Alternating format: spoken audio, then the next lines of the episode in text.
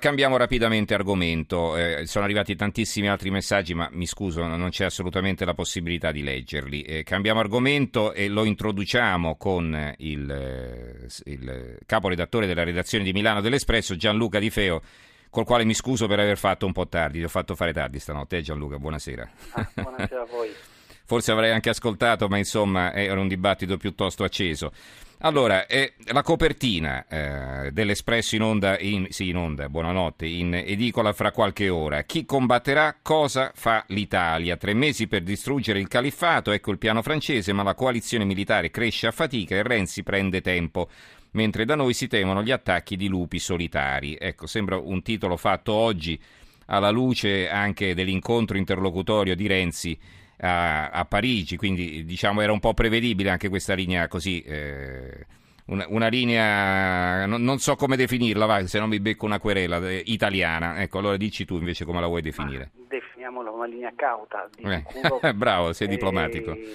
sì, ma anche perché non esiste una linea chiara contro l'ISIS, perché non c'è una sola uh, strategia che si può attuare. Chiaramente oggi i francesi hanno la comprensibile necessità di dare una risposta di fronte a un attentato che non ha precedenti in Europa con 130 vittime e cercano di concentrare questa risposta in tempi rapidi e sull'azione militare. Però la complessità dei problemi sul campo e la profonda eh, frammentazione dei soggetti occidentali, perché abbiamo visto quello che è successo tra Russia e Turchia ma neanche tra i paesi europei e tra i singoli paesi europei e poi tra l'Europa e gli Stati Uniti c'è una unità di intenti, d'azione e delle strutture comuni per affrontare il problema dello Stato islamico. Adesso i francesi stanno cercando di muovere, sapendo che gli americani non vogliono impegnarsi di più, di muovere la nascita di un'azione militare europea, chiedono un aiuto in Siria, in Iraq e un aiuto per sostituire le loro truppe impegnate altrove. Noi abbiamo dato un'offerta a um, contribuire sul fronte libanese dove possiamo compensare il trasferimento di soldati francesi. Il fronte libanese dobbiamo il comando della missione. Dove già sì ce l'abbiamo comando, eh, certo. eh, andare in Mali, sinceramente per mandare 200, 200 uomini in Mali si prendono dei costi enormi e quale risultato? Mm-hmm.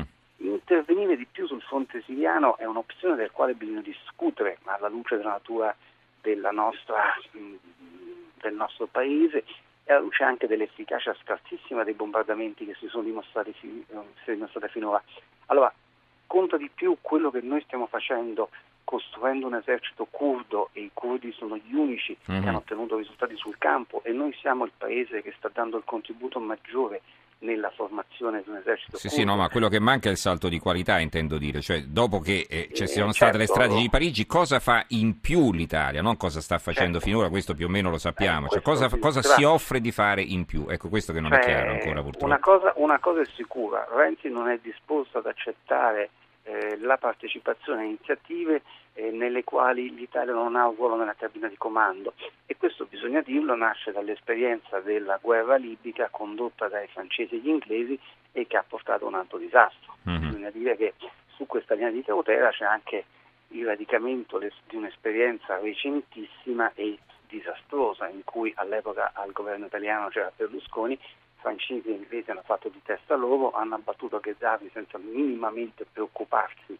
di costruire delle strutture che governassero il paese dopo. Noi italiani siamo andati a ruota con un impegno militare enorme perché noi abbiamo fatto ehm, quasi 2000 missioni d'attacco sulla Libia, abbiamo slanciato mi sembra quasi 800 bombe e missili e, e, dopo la Libia è diventato un altro problema con una guerra civile che l'Italia uh-huh. attivamente sta cercando in qualche modo di disinnescare ma che mi sembra dura. Il problema appunto nel giornale noi raccontiamo qual è lo scenario francese e come vogliono mobilitare al massimo le forze kurde che sono le uniche che si sono dimostrate capaci sul terreno e arrivare in tre mesi alla sconfitta del califfato quantomeno in Siria dove tutti ritengono essere più facile. Per farlo però oltre all'iniziativa francese ci vuole una uh, coincidenza dell'azione di tutti i paesi interessati, quindi gli europei, gli americani, i russi, i turchi e i paesi arabi sunniti.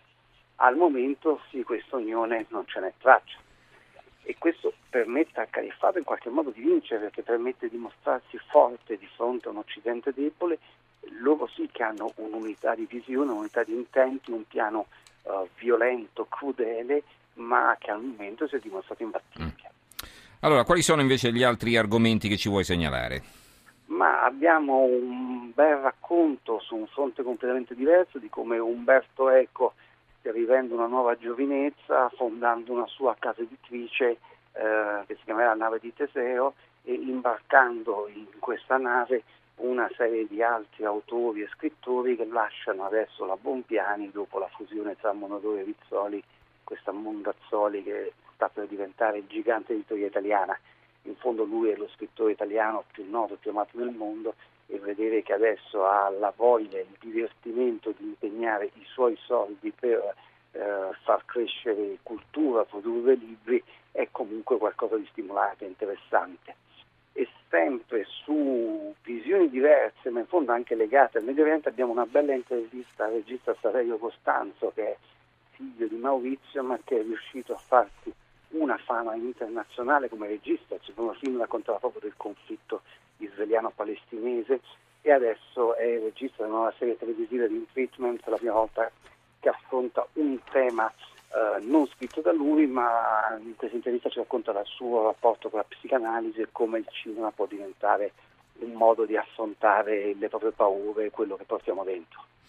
Benissimo, allora chi combatterà? Cosa farà l'Italia? Cosa fa l'Italia? Tre mesi per distruggere il califfato, ecco il piano francese, ma la coalizione militare cresce a fatica e Renzi prende tempo, mentre da noi si temono gli attacchi di lupi solitari. Questa è la copertina dell'Espresso, si vede un militare, non so, un carabiniere, un poliziotto con il mitra così che cerca di controllare il territorio, naturalmente abbiamo parlato di questo fino ad ora e comunque la situazione è sicuramente complessa. Ci ha presentato questo numero Gianluca Di Feo, caporedattore della redazione di Milano dell'Espresso. Grazie Di Feo e buonanotte. Grazie a voi, buonanotte.